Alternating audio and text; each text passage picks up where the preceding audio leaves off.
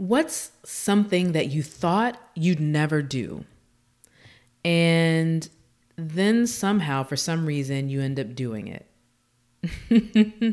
I have a story for you. Tune in. Let's go.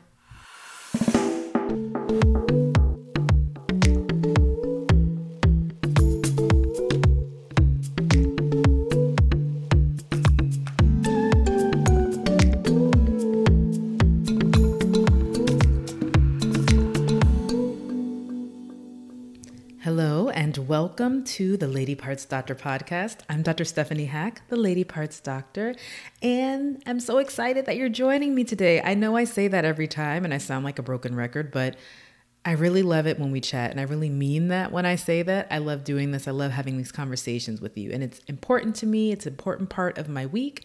So, thank you for coming and continuing the conversation. And you know, I love when we keep the conversation open, open, excuse me. So, keep the conversation flowing back and forth.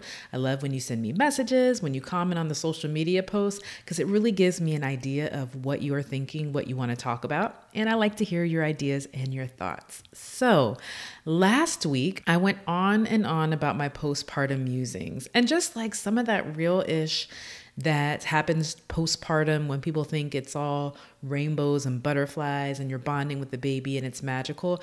And looking back, I think I don't think I really spent enough time emphasizing that I love this time. I love being a mom for the third time. I love this experience. I just kind of like went on this and like that and but I really wanted to share the realness of postpartum um, with you, which does include a lot of love and snuggling and cute baby noises and bonding, which is all great. So, thank you for your feedback. And some of you sent messages um, and just had general commentary and solidarity, and I love that. This week, I wanted to finally talk about my birth experience and what happened with the birth of my third child. And I'm using the topic of pain control during labor because you know there's always a teachable moment in every conversation that we have and I always like to share a little bit of information and education with you in case you don't have it in case you need it or you know someone who does. So when you think of your ideal birthing experience if you're ever planning to have a birthing experience, what do you envision? Do you see yourself or your partner in a hospital or maybe a birthing suite?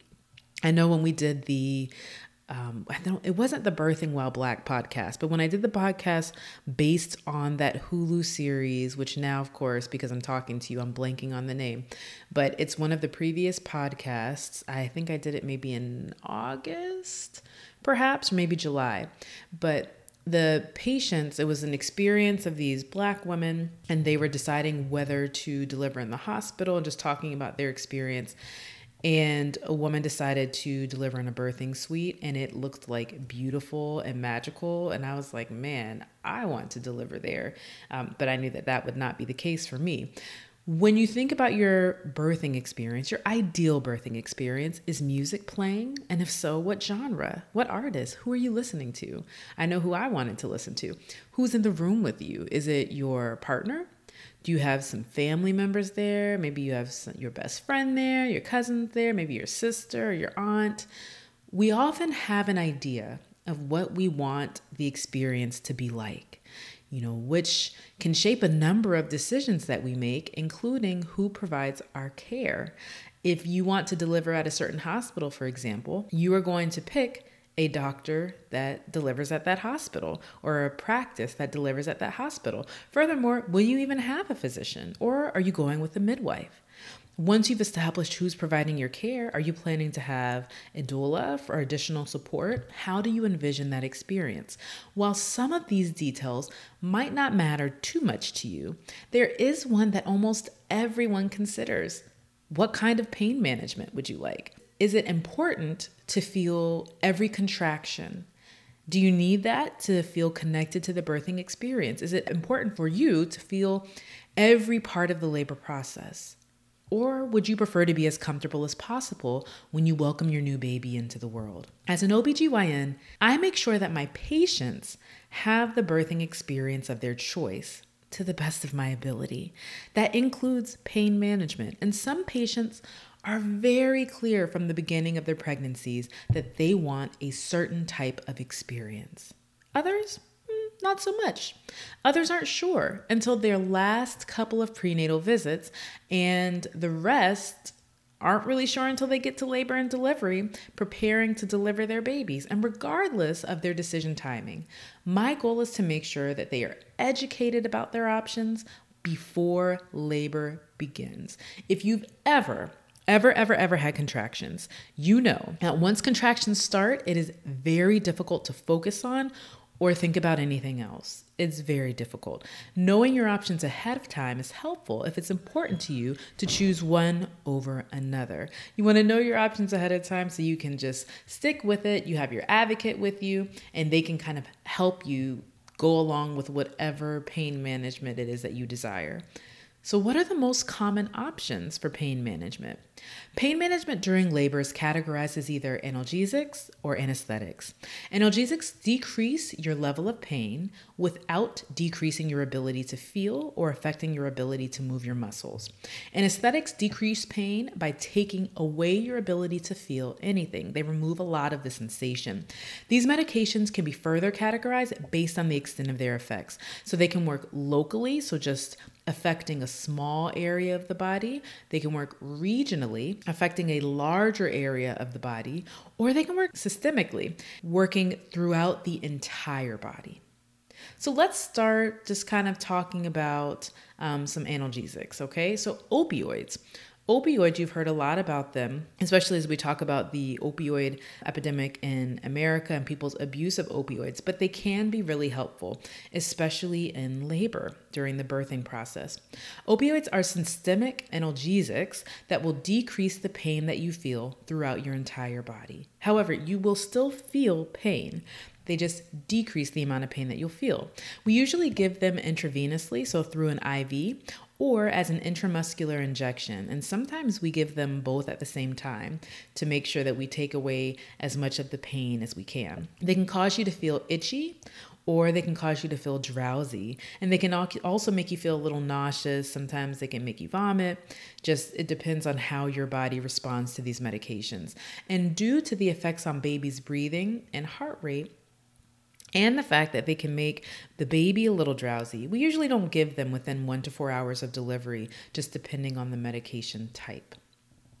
Nitrous oxide, also known as laughing gas, is another systemic, excuse me, yeah, systemic analgesic. Try saying that five times fast. Systemic analgesic systemic analgesic. It's hard for me to say. It's a colorless and odorless gas that's mixed with oxygen and it's inhaled through a mask. So you can imagine someone on labor and delivery. What you do is you hold the mask yourself so you can decide when you want to use the medication. And although it's best used if you inhale about 30 seconds before a contraction starts. Okay. And other than some dizziness you might feel when you begin to use it, there really aren't many common side effects with nitrous oxide. What about local anesthesia?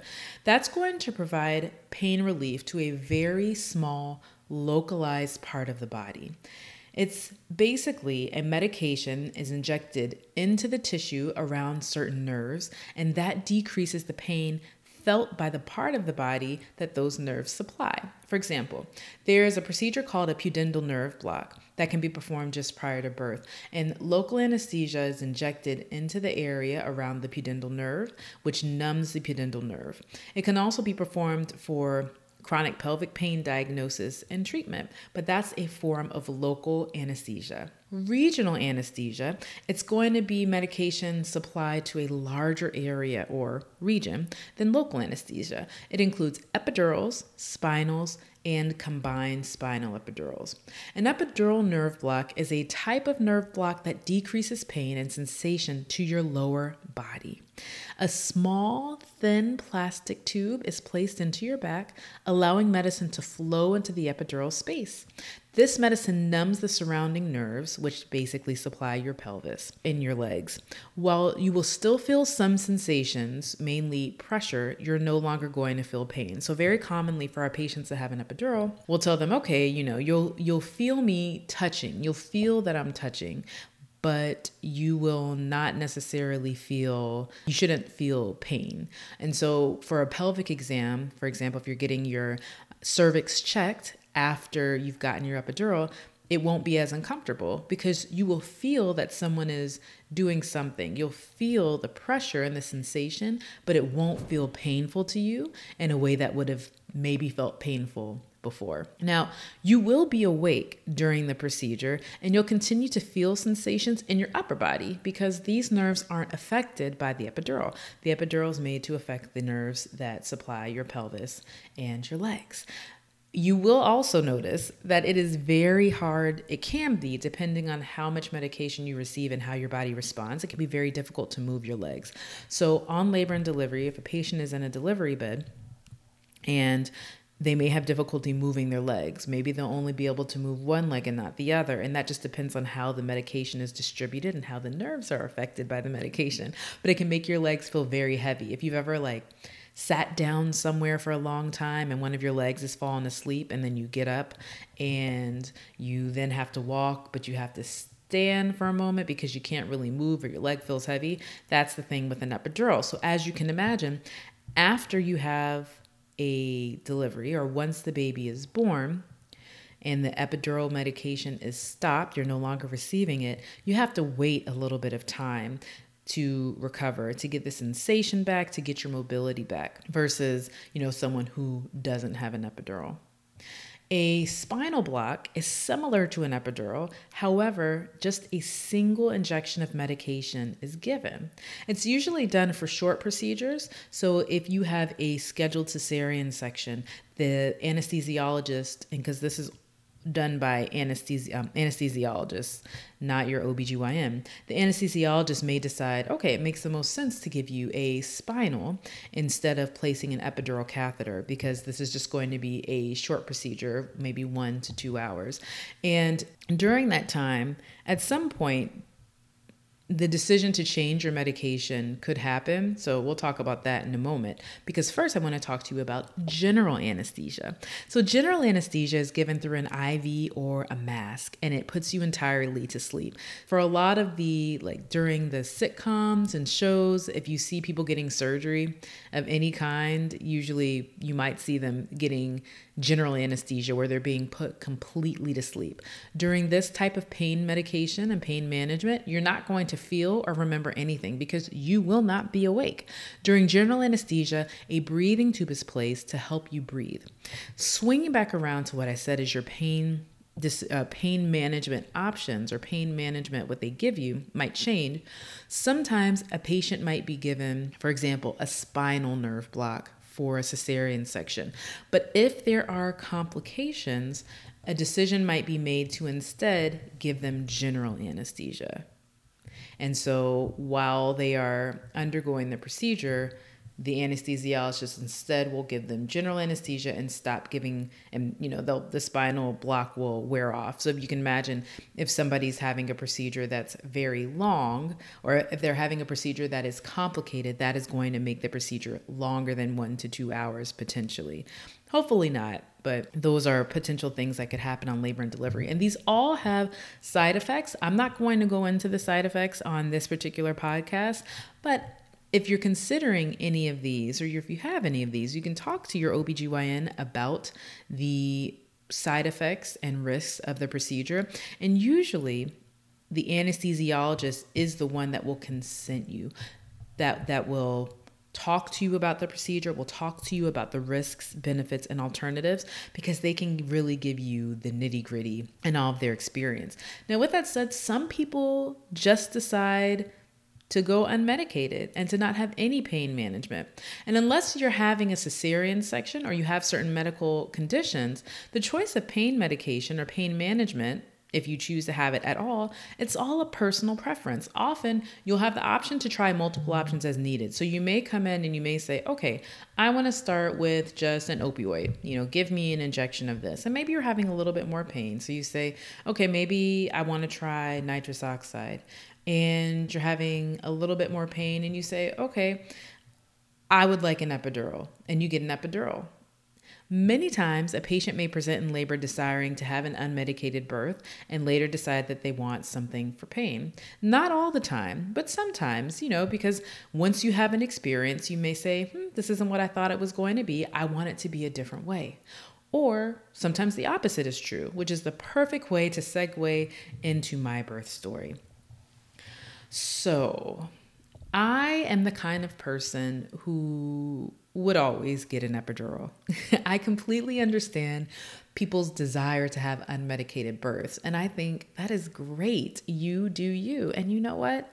I'm gonna do me. I don't want to feel a thing. Once I go into labor, I would like to be made comfortable. And as I know that my cervix is dilating, I would very much like to be comfortable to just take my last few minutes to relax, my last few minutes, my last few hours to relax before this baby comes because once the baby comes, I will not be relaxing for a little bit of time. So I knew that. I did not have a birth plan, although I intended to make a birth plan, but I didn't have one. And there were just some general things that I wanted. I knew that I wanted dim lighting. And in my hospital bag, I packed I packed an oil diffuser because there have been a couple of times I've gone into patients' laboring rooms on labor and delivery and they've had oil diffusers and they've had They've had dimmed lights and they've had some nice, like soft music playing. And I thought, yo, this is exactly the kind of birthing experience that I want. With my first child, I had a C section, so I wasn't really, I didn't have the option to do all that. But the second child, I just couldn't pull it together in time. But with this third one, I was like, all right, this is exactly what I'm going to do. This is my plan. So I had all of that packed in my hospital bag. And I had a list on my phone of just some additional things to grab at the last minute. Why I didn't pack them in advance, some things like makeup I couldn't pack in advance. Um, and yes, I did have my makeup, but other things I could have. I just, for some reason, I didn't. And I think I pretty much knew that my kids had everything that they needed put together. So I wasn't really concerned about packing for them. I would just grab a couple of quick things for them. And so that was what I planned. And it's, picture it, it's not Sicily, but it is somewhere in Maryland on a balmy late summer evening. And it's late, almost midnight. And I am recording a podcast because I knew that at some point I was going to be having the baby. I was 38 weeks pregnant. I knew at some point soon. And I wanted to make sure that I had at least gotten my podcast out, gotten it distributed so we could have our weekly conversation. So I was recording the podcast and I'm sitting here just as I'm sitting here now, kind of feeling some stronger contractions, but it wasn't a big thing for me because I would have a few contractions in a row, kind of on and off, and they would just stop. Like if maybe a week before that, I had been awakened from my sleep with some very painful contractions. I had like four in a row and then they just stopped and I fell back asleep. I'm recording this podcast and I start to feel them and I'm like, you know, whatever, we'll just see how this goes. I need to continue to record the podcast. I finish recording the podcast and I'm editing and then these contractions become more painful and they come a little closer together. So I just start timing them just the way I would advise a patient to do. So usually I would tell my patients, and remember, I don't give you medical advice. We have conversations and we have information, but you get your advice from your doctor. But so what I typically tell my patients is, okay, if it's your first baby, you want to wait till your contractions are about every two to three minutes for two hours. Or if you feel like you're leaking water like fluid, or if you are bleeding, or if you're not feeling your baby move, give us a call and then we'll have you come in. And if you're having a second, third, or more, I would say, okay, when your contractions are every five minutes for two hours, give us a call and come on in. Plus the other things I said about leaking, bleeding, and baby's movement you know, it's my third baby, and I'm like, all right, well, when they're every five minutes for two hours, that's when I'll get everything together to go to the hospital and you know i'll call labor and delivery. I'll call the physician on call. Meanwhile i have two other kids. I have to let my husband know but i was just going to wait. It's just going to sit here and edit and wait.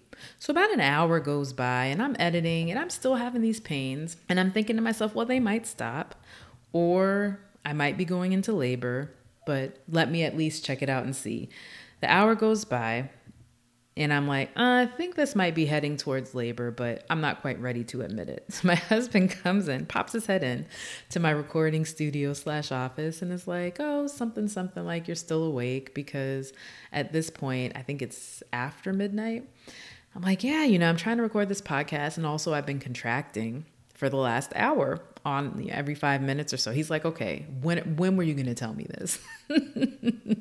when were you gonna tell me this? I was like, no, no, I was about to come in and tell you. Like, I I just want to give it a little more time. And he's like, all right, do I need to call my parents so they can come get the kids? I'm like, no, you know, I'm not ready yet. I'm gonna keep editing this podcast. I am still, yeah, I am still editing the podcast. And finally, I finished. Not only do I finish, I post the podcast. I think I made some posts to advertise the podcast on social media. But at this point, that hour has gone, and these contractions are really starting to hurt. I post the podcast on social media, write it up, post it on all the other places that I posted. So on the Facebook page and on Twitter. And I'm like, man, okay. I talked to my husband. I'm like, ah, I think you can call your parents now, you know, so we can get the kids ready. I think I need to go into the hospital and be checked. Mind you, I also wasn't super concerned at first because I was only one centimeter dilated and I needed to get to 10. One centimeter dilated for at least one week. Not super concerned, just contracting, thinking in my mind, I'm going to get to the hospital. I'm going to be like two or three centimeters dilated. The worst thing, and this is not really the worst thing, okay?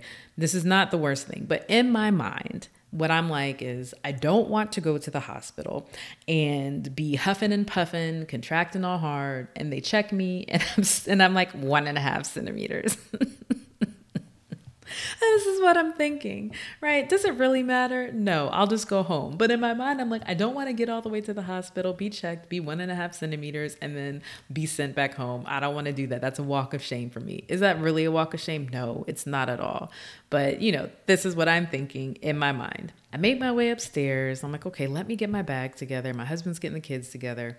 And y'all, these contractions all of a sudden started coming way more painful in like every two to three minutes. And in my mind, I'm like, oh, ish, did I do the wrong thing? Did I make a mistake? did I make a mistake? So at this point, I'm like, F my list of things that needed to go in the bag. I'm just throwing things in my hospital bag because I need to pause every two minutes to catch my breath in between these very painful contractions. I am pausing I am placing a hand on my belly and I am slightly bending over forward, holding my stomach because I'm uncomfortable. My in laws come to pick up the kids.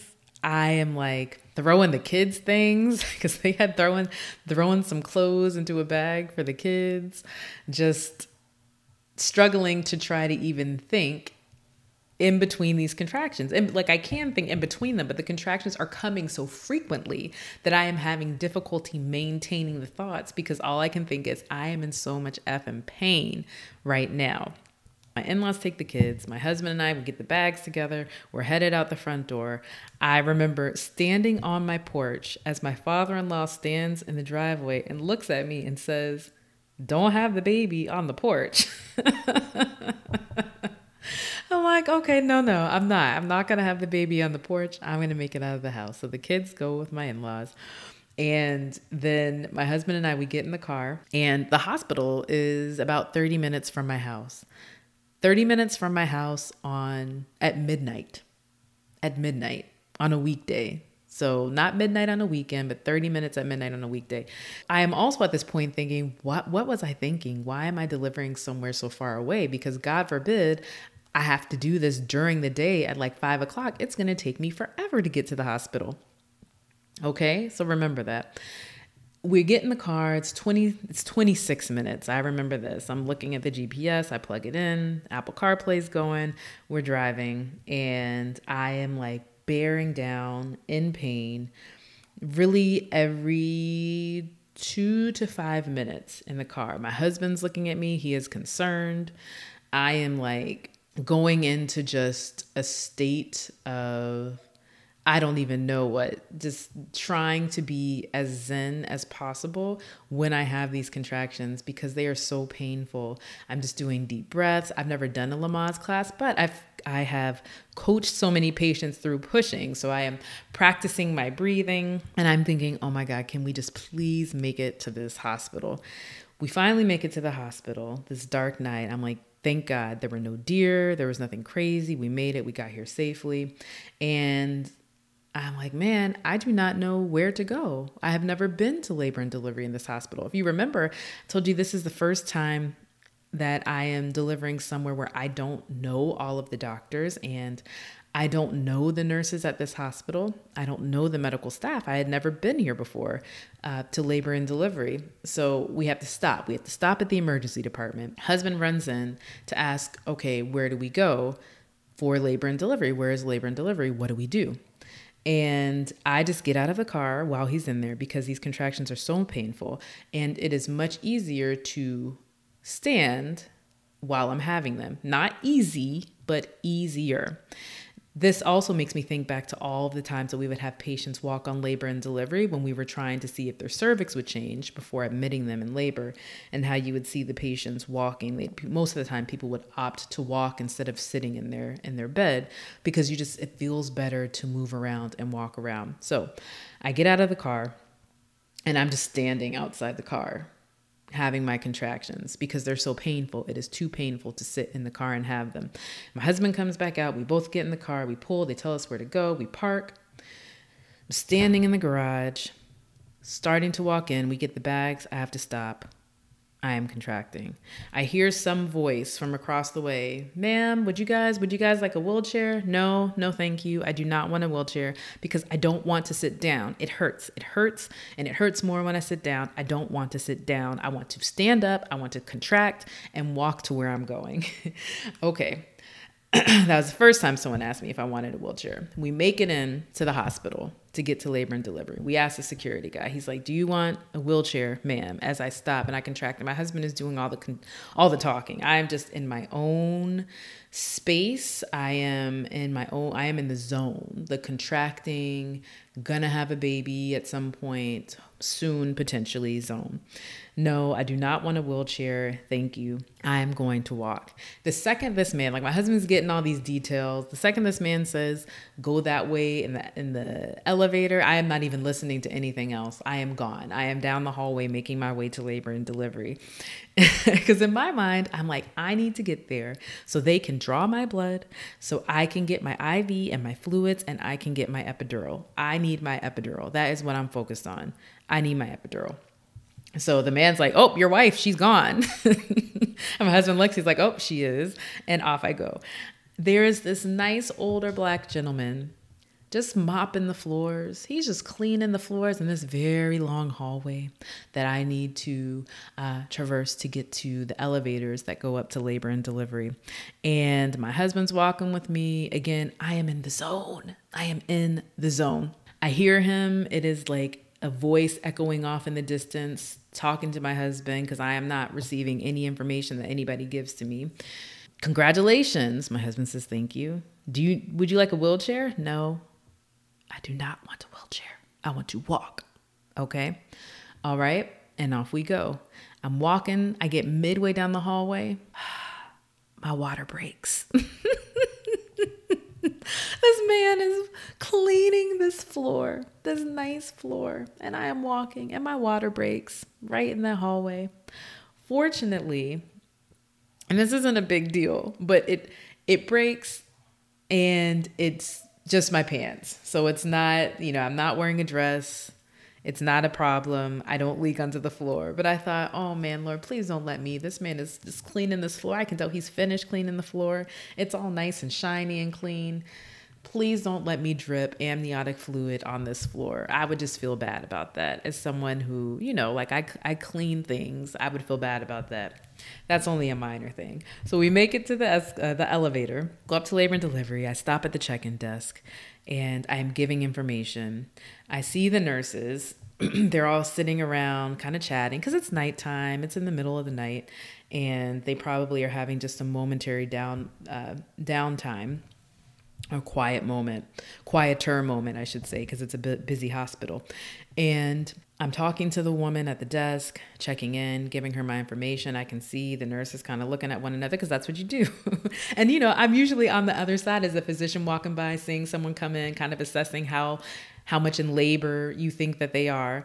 So I'm having what would typically be like a two minute conversation for this check-in, giving the woman my information, who I'm who my doctor is, so on and so forth, and I'm having to stop and breathe through the pain. Again and I hear again echoing off in the distance a nurse is like um, do we have we have a labor room ready? Okay, because they have looked at me and they have assessed me and they have heard that this is not my first baby, and they're like that that lady right there, that lady right there, she's probably gonna deliver soon, which is exactly what I would have done. I would have been like, who's is she my patient? Is she my patient? Okay, let me talk to her because I need to check her cervix.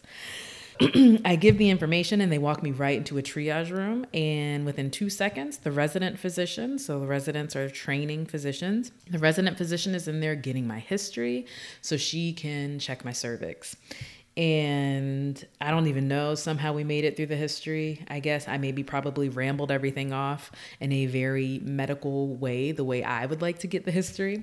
And she checks my cervix, which was not comfortable, as you can imagine. And we're doing it in between contractions because now the contractions are really coming like every two minutes, painfully and seriously. Like this baby is knocking, like, I'm coming, mom. I'm coming soon.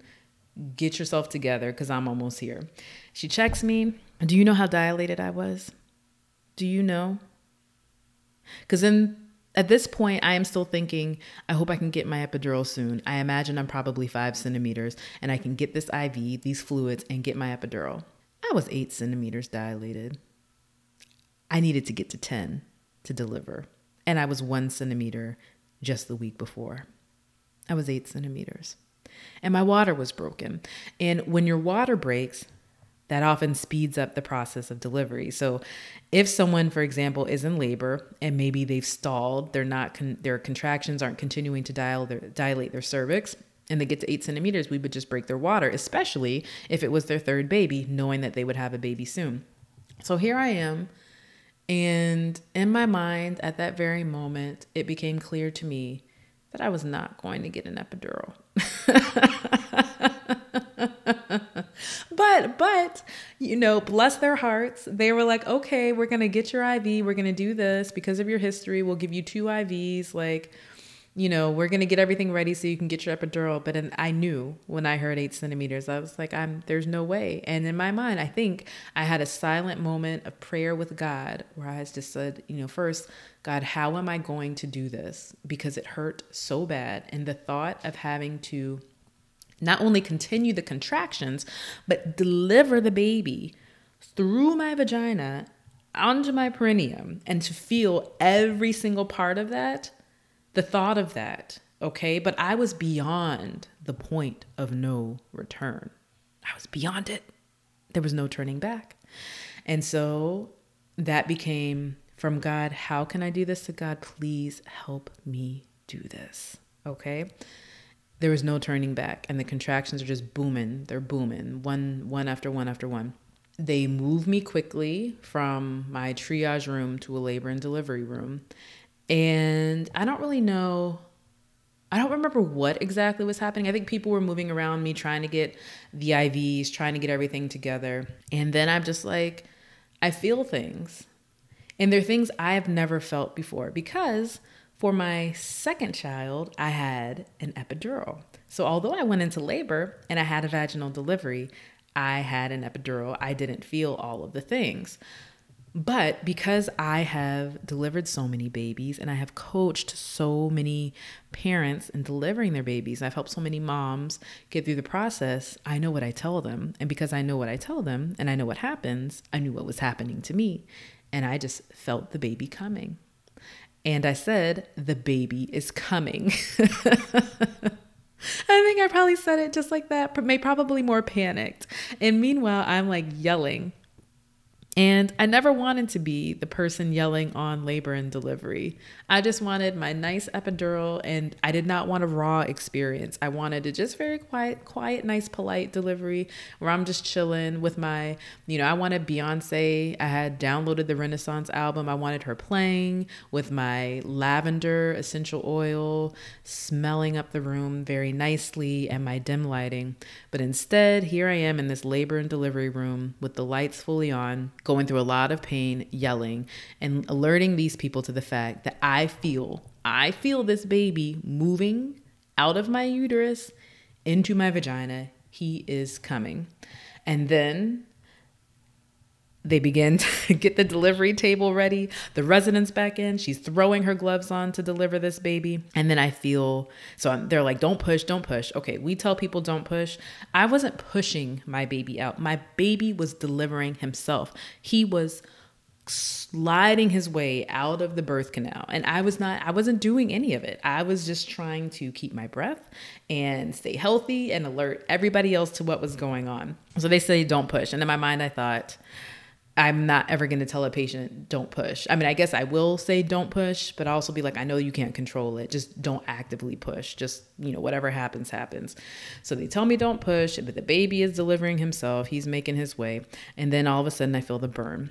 And usually, what we tell patients, and what I tell my patients is even if you have an epidural, once the baby gets to your perineum, so once the baby gets to like the head comes out of the vagina and pops onto the vulva, you are going to feel a burn as the perineum stretches, and the epidural doesn't really take that away.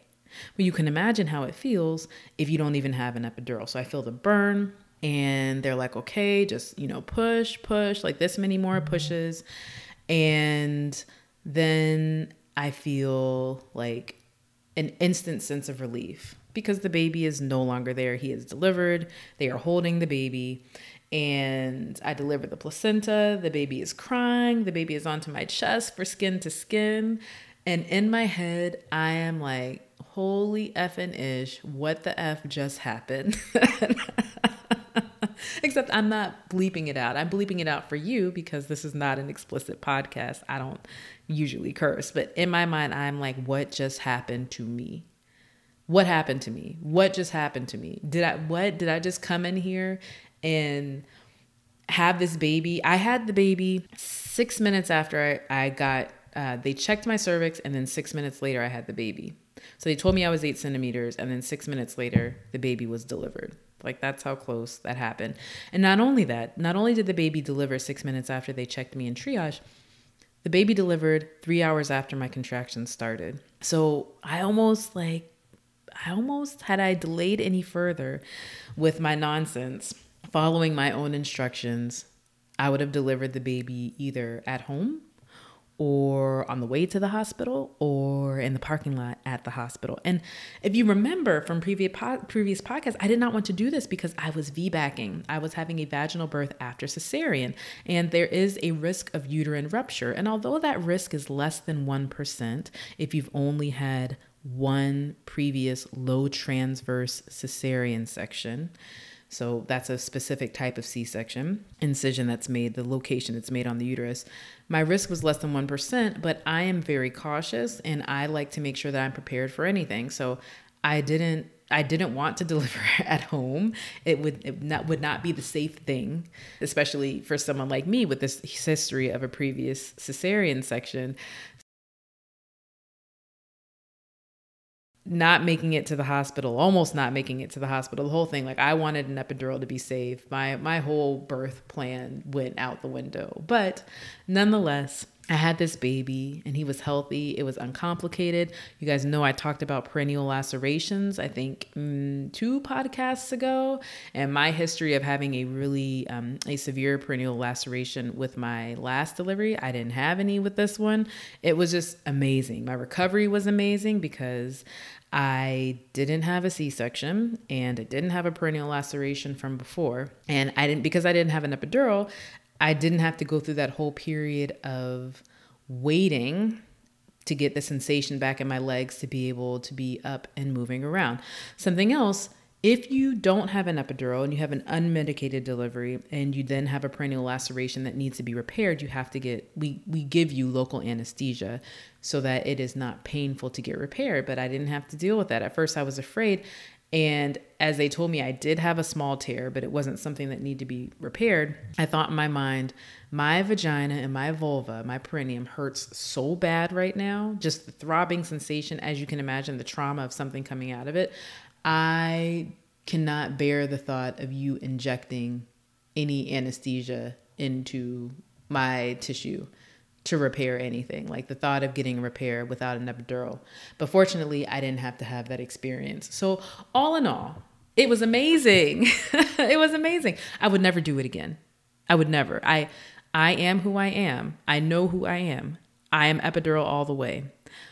And if that had been my second delivery, and it had happened that quickly, so quickly that I couldn't get an epidural, I probably would not have a third child. And that is the honest to goodness truth. But it was not. It happened on my last delivery, the delivery I planned to be my last. I don't plan to get pregnant or have any more children. And it was really, you know, it was an amazing experience. I felt like a bad bitch. I am going to say that word. Like, that's what I felt. I'm like, man, I went in there, I dropped that baby, and I was done. Like that made me feel very strong and empowered. And I would have felt that way even if I got my epidural. But the fact that I did all of that without an epidural, I felt incredibly empowered and just amazed at myself and my body and what I was able to do. Um, but I would not ever do it again. So I get why patients and why people, women and birthing parents, decide to have unmedicated deliveries. I understand. Um, it's just not for me. That's it. That's the story. That's what happened. We had a short stay in the hospital. It was great. The baby was healthy. We came home. I've been nursing. You know, we've we've already had a chat since then. So I want to know about your birth stories. I want to hear more about your experience. Did you go medicated? Did you go unmedicated? What were your thoughts? Did you have a playlist? Did you have a birth plan? Did you have an oil diffuser? And if you did, what oil scents did you want? Was it tea tree oil? Was it eucalyptus? Was it mint? Was it lemongrass? Ooh, lemongrass is a good one. It's been real. As always, I enjoy talking to you and I enjoy your stories, your thoughts. So continue to share with me. If you haven't already subscribed to the podcast, you can subscribe to the podcast through Blubrry, but you can also subscribe to the podcast on Apple Podcasts. Follow me on Apple Podcasts. If you like it, leave a review ideally a five and a positive comment. But if you don't like it or you think that there are areas of improvement, I still want to hear from you. You don't have to leave a review, but you can definitely leave me a comment, send me a message or an email, Dr. Hack, D R H A C K, at ladypartsdoctor, D O C T O R dot com. I'm certainly, you can leave a review. I'm just telling you a preference. I like to have five stars. And connect with me on Twitter, social media, on Instagram. My handle's at ladypartsdoc, same on Twitter. And uh, Facebook. I have a Facebook page. Connect with me everywhere. I have YouTube. I love your stories. I love everything. Remember, this is not medical advice, but we do give medical information and education. Okay? Until next time.